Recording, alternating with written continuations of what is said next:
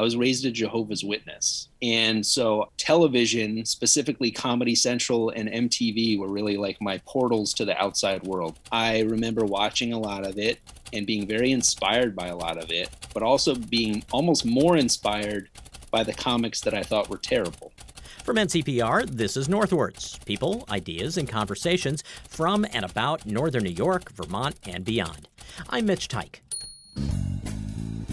Support for the Northwards podcast comes from St. Lawrence University, where a strong liberal arts tradition with real world applications equips students to solve 21st century challenges. stlawu.edu. When Doug Smith came to SUNY Canton last fall to speak as part of the Living Writers series, it was, ironically, his first time on the North Country campus. Ironic because the stand up comic has been taking creative writing classes at SUNY Canton for a couple of years, even as he lives in Brooklyn and performs on the road. Smith has performed on The Late Late Show with James Corden, on Conan, his own web series, and a variety of Comedy Central shows. But his journey to stand up comedy and eventually to Canton, New York, was an unlikely one, as we'll hear. I chatted with Doug Smith by Zoom from Brooklyn ahead of his trip to the North Country last fall. Thanks so much for taking some time to talk. No problem. Thanks for having me, Mitch.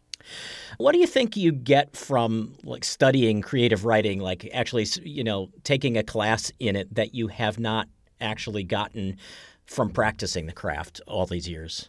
It's it was it was really empowering honestly because when I started the class I thought man I'm gonna be I'm gonna be happy if I am able to squeak by with a C honestly because I don't know if I'm gonna be able to keep up with the workload.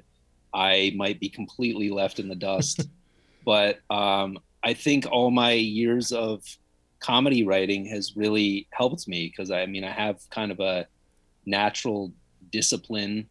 I don't want to say I write every single day but I I try to. That is always the goal and uh, yeah, I mean, I was able to kind of, I don't know, maybe I should keep this close to the vest. I was able to repurpose a lot of things that I had already written, which was certainly helpful. But it was harder in a lot of ways too, because when I was in high school, I was an expert cheater. You know, I was really good, and you it's, it's a lot harder to do that in an online class. You can't look over your neighbor's neighbor's shoulder and uh, find out what's the answer to number seven. So this was a lot more reading and studying and actually writing stuff and not being able to just you know pull it out of thin air. So it was it was definitely a, a challenge but um it went it went great. And i and i uh not to brag but my last class i got i got a 95 and i felt like uh i'm gonna be i'm like maybe maybe i'll be teaching there someday. Who knows?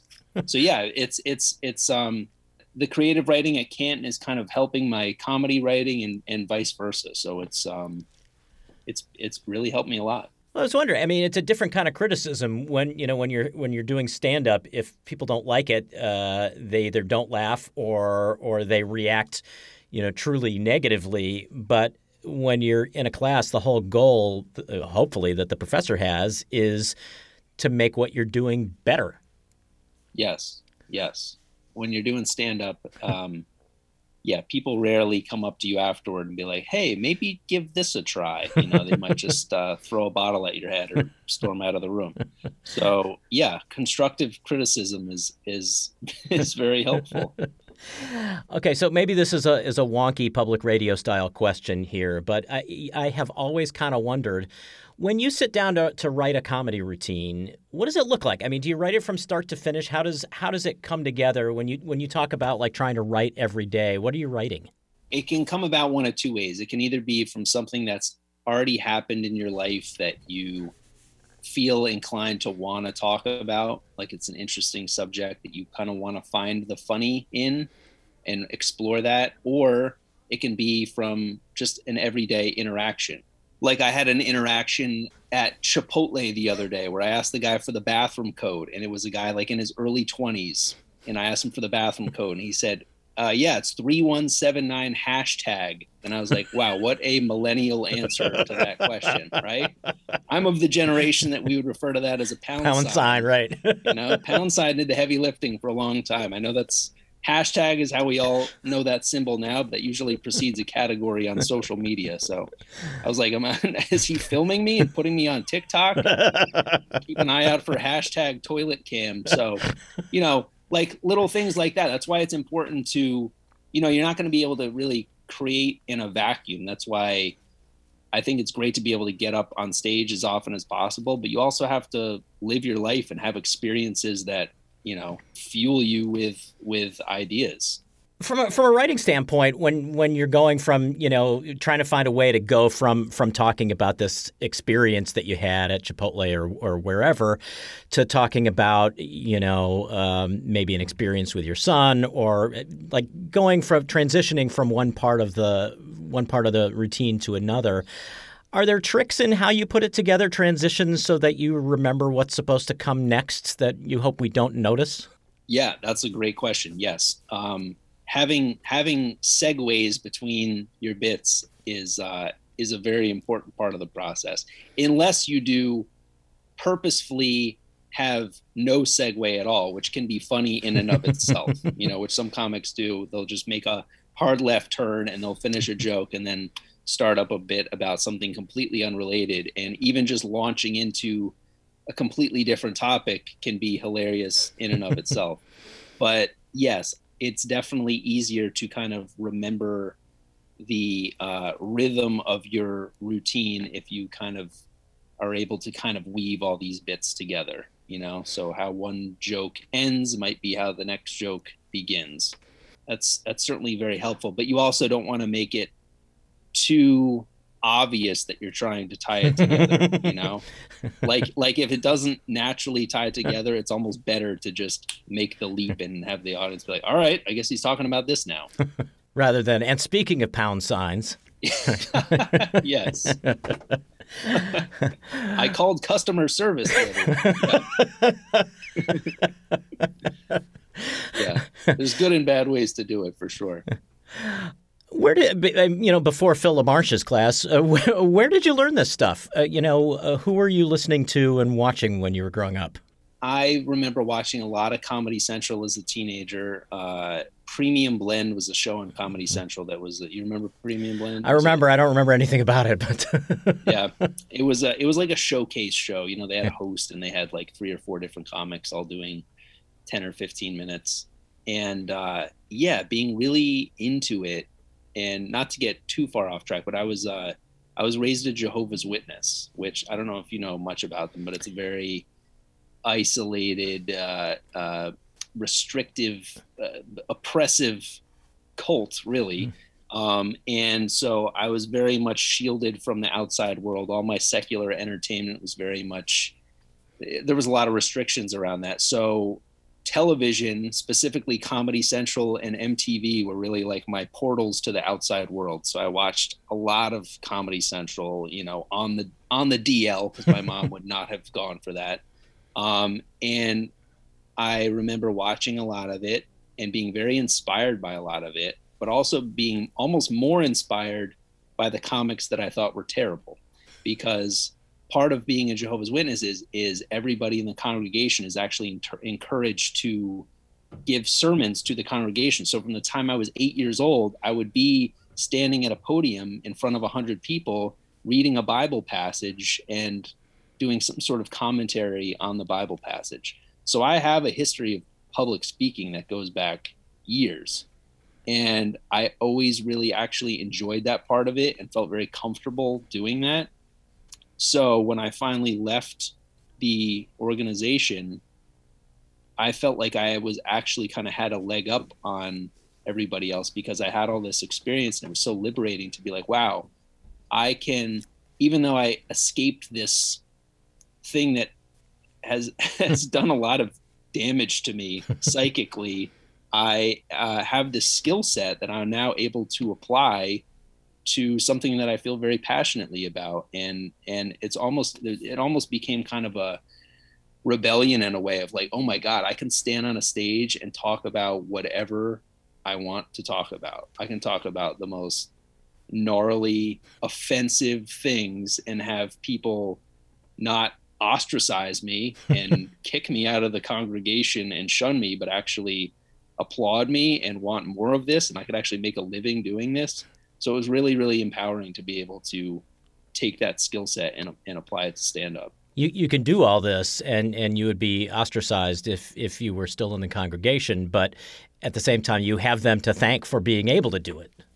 Absolutely. Yeah, yeah, yeah. Wow. Sure. I have I have plenty of of, of resentments and anger that I'm dealing with on an ongoing basis. But yeah, it it left me they they they gave me a, a, a gift in a way, for sure.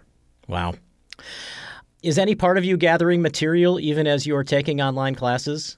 Is is there comedy to be found in in sitting in a room with a whole bunch of, of squares like we are now? Um, yeah, I mean, I definitely, I def more, I'd say more so um, with my son's kindergarten Zoom classes. I mean, that was definitely ripe fodder for uh, for comedy. It was just absolute pure chaos. Um, no, the online classes were much, you know, because we weren't doing any Zoom calls or anything. You get your assignments yeah, sent okay. to you, and you know, there's no actual like visual interaction with your fellow students. It's all just, uh, it's all just, you know, through through text. But so you haven't even seen the inside of a classroom in uh, in Canton. No, I have not. Yeah. So yeah, doing the whole online course thing is is uh, it's definitely foreign, but it's it's pretty great. I mean, it makes things easier. And when I was when I was going to art school, I was barely able to even convince my my dad to let me go to art school because that's another thing that goes hand in hand with being a Jehovah's Witness is, is you know, higher education is very much frowned upon because they think that's going to lead you to, you know, thinking for yourself and having hopes and dreams and aspirations and, and pulling you outside of the organization. So I was able to go to art school with a caveat that I had to commute from home where I grew up in Connecticut. So I had a good two hour commute each way going back and forth to School of Visual Arts, which is brutal. So it's pretty great to be able to take a class in your underpants. You know. uh, given your upbringing, how did how did you get into art school? How did you like have the have the body of work to to convince the art school you were somebody to take a chance on? Art was really the only thing that was able to. Uh, it was it was really kind of my escape from from that whole that whole chapter of my life because again from a very early age i was going out with my mom knocking on people's doors and she would have bible studies with people so i would be sitting in the houses of these strangers for hours at a time but thankfully i was a talent a talented artist so i would just sit on the floor with my pad and pencil and just draw for hours and that would be the only thing that would allow me to pass the time and keep my sanity. So I had a I had a gift for it, and I um, I pursued it all through all through school, and and thought that I would be able to, you know, all right, I'm stuck in this organization, but I might still be able to have a career as an artist. So yeah, I was I've been drawing and and painting ever since I was old enough to pick up a pencil. So yeah, by the time it was it was time to submit a portfolio to apply to the school, I had a pretty pretty uh, pretty impressive body of work, I would say again, in a strange way, you have the Jehovah's Witnesses to thank for that. Yes, absolutely. Yeah. Wow. An absolute silver lining. Huh. Um, well, Doug Smith, thank you so much for taking a few minutes to talk. Of course. Thank you. Stand up comic, comedy writer, and part time online SUNY Canton student Doug Smith talking with us from Brooklyn. Smith came to the North Country last fall to perform and talk as part of SUNY Canton's Living Writers series. You'll find a link to some of his comedy work at ncpr.org/slash northwards. Thanks so much for listening to this episode of Northwards. I'm Mitch Teich. I hope you enjoyed our interview, and you can catch new content every Friday right here or wherever you get your podcasts. Find out more about Northwards and NCPR on our mobile app or at our website, ncpr.org. And while you're there, make a donation to support everything you hear on North Country Public Radio. Northwards is an NCPR podcast production. The program is written, recorded, and edited by Mitch Teich with digital production supervision by me, Ethan Shanty. Music by the Wickmore Jazz Trio of Plattsburgh. To support this show and find more podcasts, visit ncpr.org. This is NCPR, North Country Public Radio.